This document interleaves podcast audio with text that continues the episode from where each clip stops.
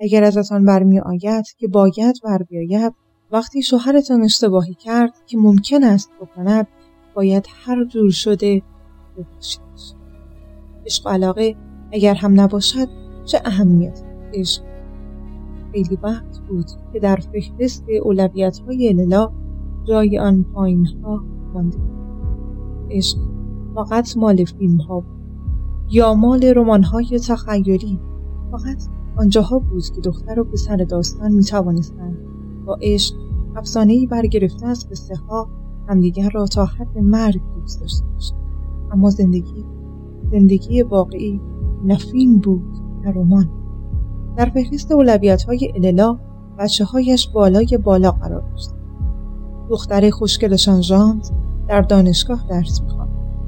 دو قلوهایشان که یکی دختر بود و دیگری پسر درست در مرحله بلوغ. یک سگ دوازده ساله هم داشتند سایه.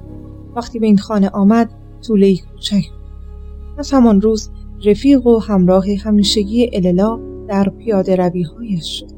هرچند سایه که دیگر پیر شده چاق شده و چشمهایش کمسو و گوشش سنگین شده بود داشت به آخر خط نزدیک شد اما دل اللا مگر میگذاشت در این فکر باشد که روزی سگش آخر اللا از آن آدمهایی بود که هیچ وقت نمی‌توانند پایان چیزی را قبول فرق نمی کند آن چیز یک دوره باشد عادتی قدیمی باشد یا رابطه ای که خیلی وقت پیش تمام شد.